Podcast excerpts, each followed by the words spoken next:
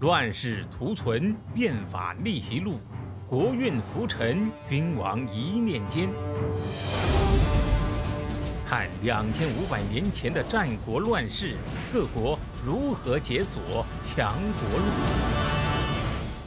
每天十五点，西哥为您解码战国史。您呢，听了要是觉得还行，麻烦动动您的小手指儿，戳一下订阅，顺便呢再关注一下西哥，免得咱有缘人擦肩而过，那不是悲剧了吗？上回说到呀，南王借债抗秦成笑料，八百年周天下，收中正寝。这个天下共主没了，咱讲故事呢就没了主线。讲故事没主线，听的人呢就会云里雾里的搞不清。那咱呢就得找一条新主线，不是西哥势力啊，而是没办法。这找主线呢就和抱大腿一样嘛，谁大腿粗就抱谁嘛。那么现在天下谁的大腿最粗啊？毫无疑问的是秦国嘛。所以后面这战国的故事啊，就进入了新篇啊，也就是《资治通鉴》里边的秦记。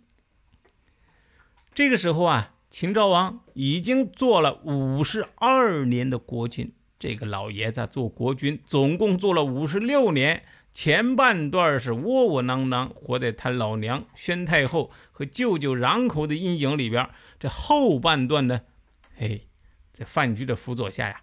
迫使宣太后和穰侯交出权柄，远交近攻，让秦国一步步取得了对东方六国的战略主动权。有范雎这样的能臣辅佐呀，那是秦昭王的幸运；能对范雎言听计从，也是秦昭王的明智之处。他甚至为了帮范雎报仇，不惜牺牲国家信用，绑架平原君，得罪赵国。不惜放弃唾手可得的邯郸，最终迫使杀神白起自杀。这是因为，在秦昭王看来，范雎值得他这么做。但是，随着权力越来越大，范雎个性上缺点造成的危害隐患也越来越大。快意恩仇，在为人上这不算啥缺陷。但是你做了一国之相，天下的安危系于你一身的时候，这就有问题了。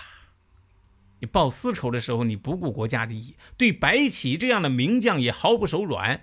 为了要魏齐的人头，你不惜同时得罪魏赵两国，让他们与秦国对立。报恩呢，同样是这样。郑安平啊，因为在魏国时帮你范雎脱难。范雎为报恩，推荐郑安平为将军。结果，王和从邯郸撤退的时候，被赵军是反包围，郑安平投降赵国。范雎的另一个恩人王姬，在落难中，把这个落难中的范雎啊，从魏国带到了秦国，并且引荐给了秦昭王。范雎因此又推荐王姬为将军。结果。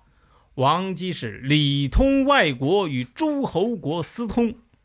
事发以后被斩。如此无才无德的人，只因为与你有恩，你就重用你，把国家利益放在哪？你这样为了私人恩怨，置国家利益于不顾，算计白起这样的国家顶梁柱，又推小人上位，这个对国家的伤害就大了。到了这种程度。秦昭王就算再信任范雎，也必须要给一个说法了。一来，秦法无私啊，不是说你是丞相你就能一手遮天，还有那么多王公大臣在看着呢。你范雎如此不遗余力打击异己，他们就没意见？秦昭王作为国君，那也必须要平衡他们的情绪呀。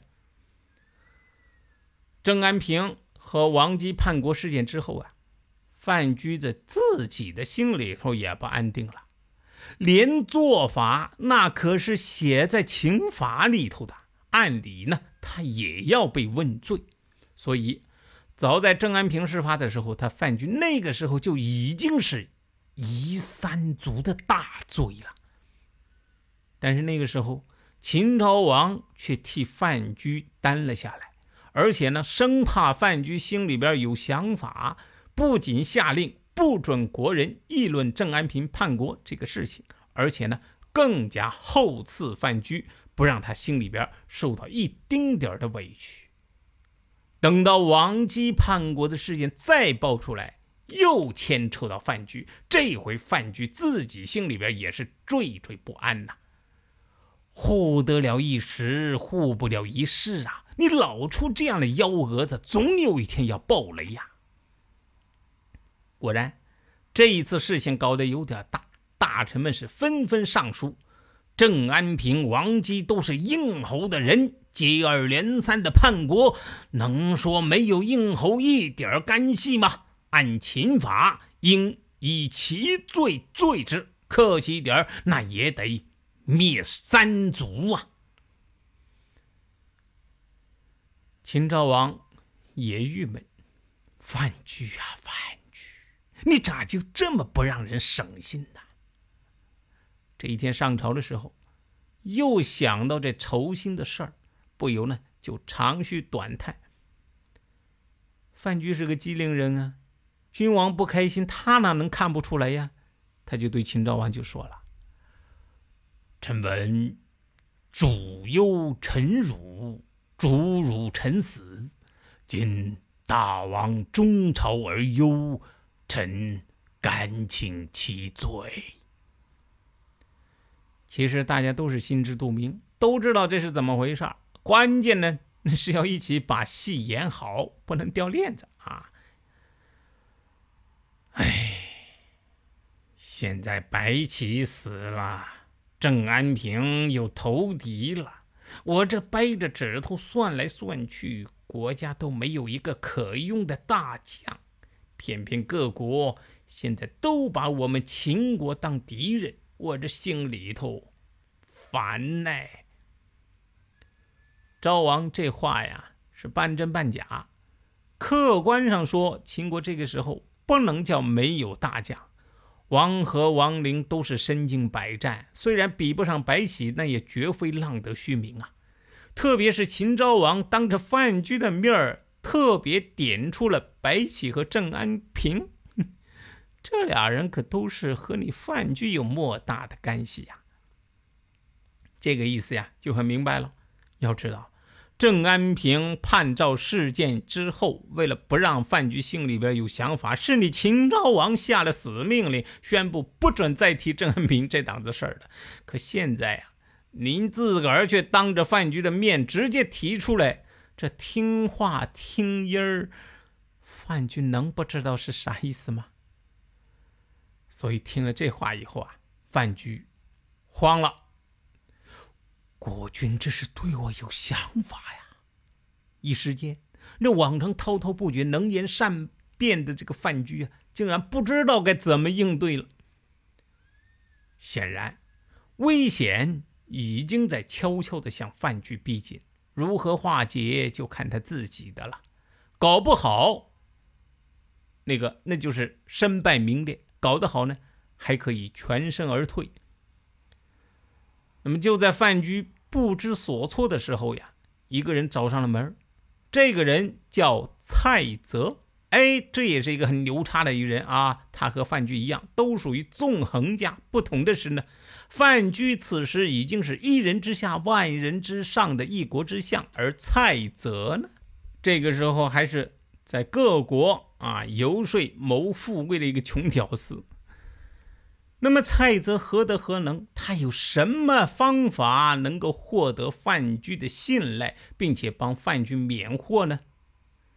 哎，那就看他这张嘴了啊！那么他到底怎么说？且听下回分解。谁按下了礼崩乐坏的启动键？哪些小弟逆袭成带头大哥？哪些大哥被带进了坑？又有多少君王魂断强国路？西哥从《资治通鉴》《战国策》《史记》中筛出战国大事件，为您剖析国运密码，轻松理清战国乱史。